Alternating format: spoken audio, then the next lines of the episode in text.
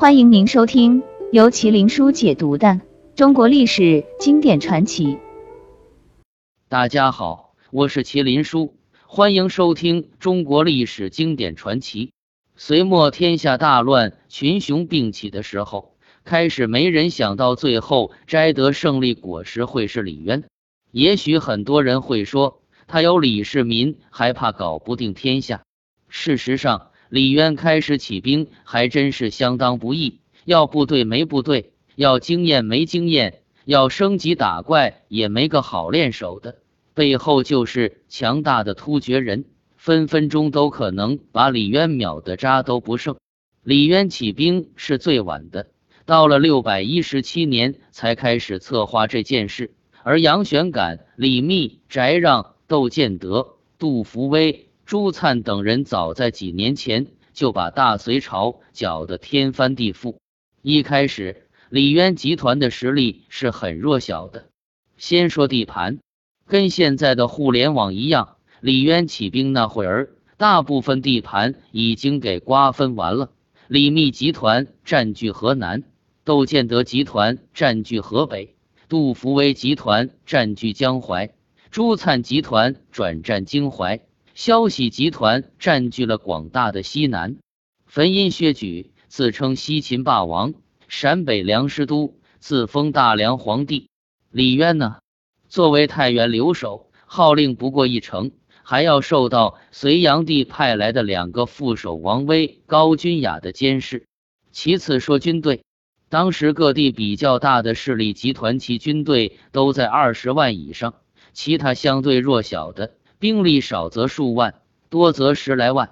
李渊集团初创那会儿，除了有个唐公的封号，可调动的军队不足一万，几乎是一穷二白。再说号召力，李密率领瓦岗弟兄们围攻东都的时候，天下各路豪杰都奉他为主，认为他是真命天子，明英图谶。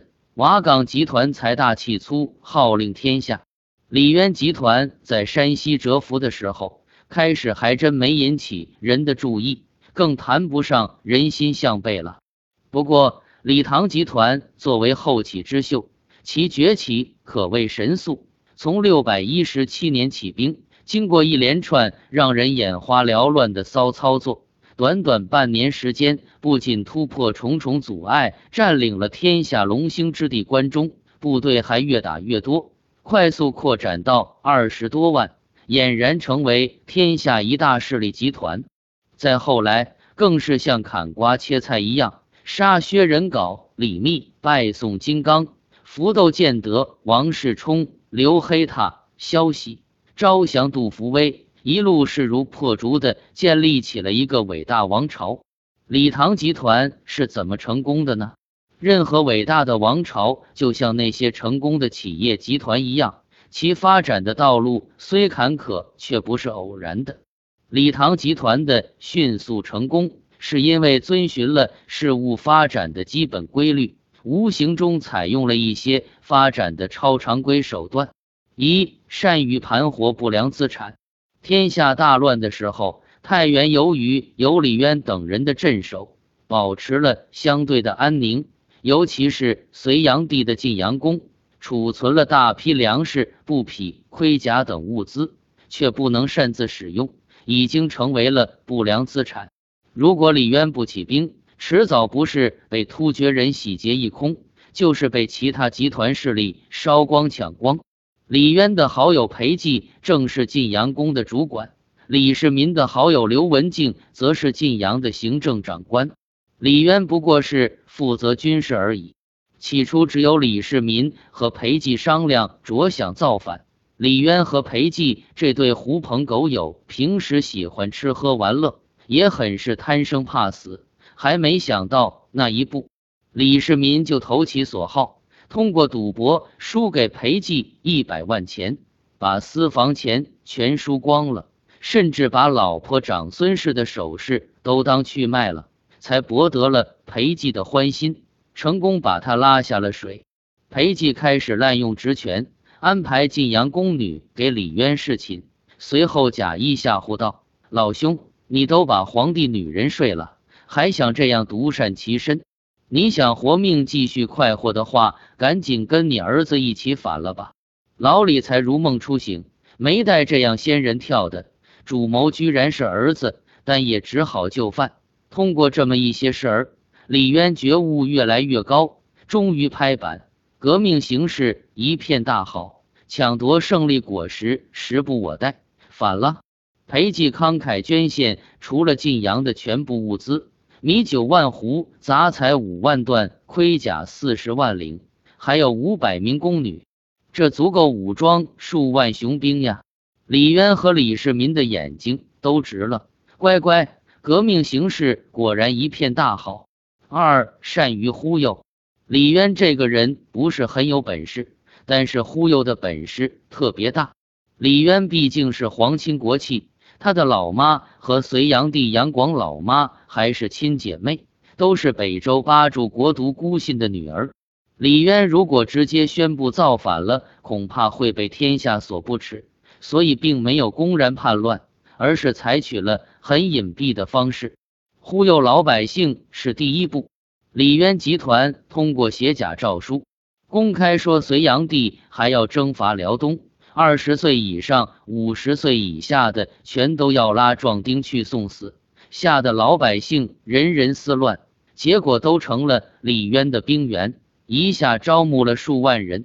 李渊又让刘文静等人通过伪造文书的方式，忽悠大家说两个副手王威、高君雅勾结突厥人来偷袭，借机砍了他们脑袋祭旗，解除了隋炀帝安排在他身边的定时炸弹。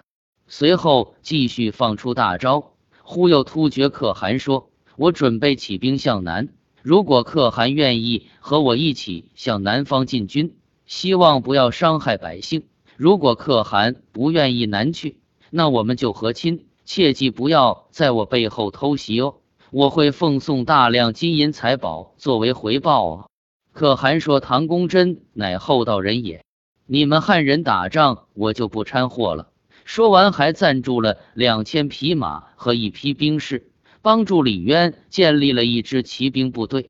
各路叛乱集团的盟主李密写来带有试探意味的书信，李渊在回信中故意忽悠他说：“瓦岗集团如日中天，老弟众望所归，我已经老了，唯你马首是瞻。”李渊成功麻痹了李密，李密果然放下了戒心。放松了进取关中的步伐，瓦岗集团很快陷入泥潭，跟洛阳集团持续消耗。李渊自己则带着主力偷偷向关中进军，行至黄河渡口，李渊忽悠关中势力最强大的义军首领孙华说：“只要跟着我，有高官厚禄在等着你。”孙华带着好几万人主动投诚，亲自把李渊从湖口接过黄河。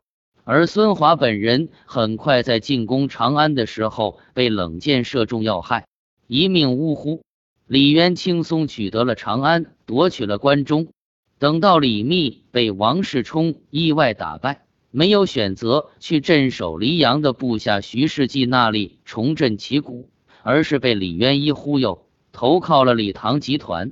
李渊一边称他为帝。一边给个光陆勋这样的看门之官来羞辱他，逼得李密出走，在半路上又把他杀掉，由此接收了瓦岗集团的一大批精兵强将。三有核心竞争力，乱世群雄逐鹿，即使再能忽悠，还是离不开打仗这一核心竞争力。就像楚汉争霸时的刘邦，如果没有韩信的善战。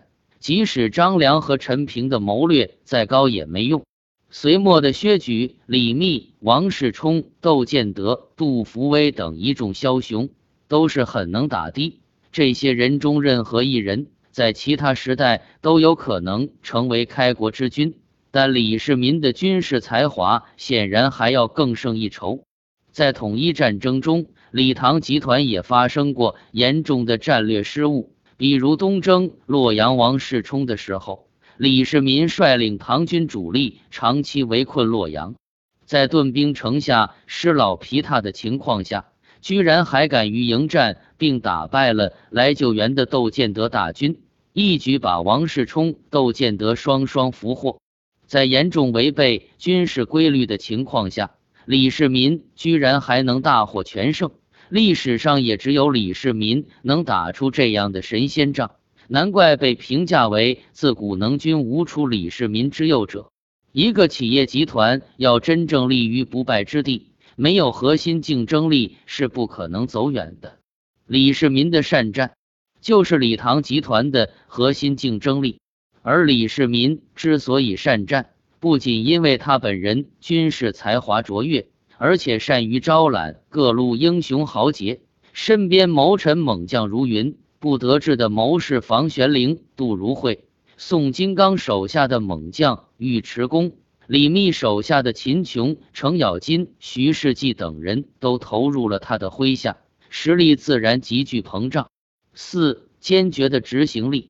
先说进军关中的决策，其实李密比起李渊更有雄才大略。当年他追随杨玄感的时候，就指出了要加快步伐夺取关中至关重要，但杨玄感不听，最终兵败身死。李密好不容易九死一生，峰回路转夺得了瓦岗集团 CEO 的位置。按理说吃了一次亏，都应该吸取以前的教训，迅速而坚决地向关中进军。但是李密却在这件事情上犹豫而放慢了脚步，其原因还是他的瓦岗部下大多是山东人士，他害怕因为进军关中引起队伍的内讧。从这一点来说，李密对部队的掌控是不到位的，在决策执行上跟杨玄感一样，第二次在同一个地方栽了跟头。相比李密，李渊没有其他选择。想做皇帝，必然要从山西渡过黄河进入关中，这是最无奈也是唯一的选择，其实也是最好的选择。一路上，先是随将宋老生阻挡，后又是名将屈突通的顽强抵抗，加上天不作美，连续几个月阴雨，部队士气涣散。李渊决意撤军，紧要关头，李世民站了出来，哭着苦劝父亲李渊。一定坚持要继续向关中挺进。李建成也持有同一意见。最后，李渊终于被说动，把已经撤回去的一支部队重新拉了回来，避免了功亏一篑。历史被改写。从后来的历史走向看，夺取关中无疑是李渊的胜负手。李唐集团之所以取得成功，就是有了关中这个大后方、大根据地。当时的枭雄中，李密无疑是谋略的巨人，却不慎成为行动的矮子。李世民的执行力还体现在很多次关键战役中，比如追击薛仁杲、穷打宋金刚、围困王世充，都是很多部下坚持不下了。李世民依然主张穷追猛打，最后赢得了讨伐的全胜。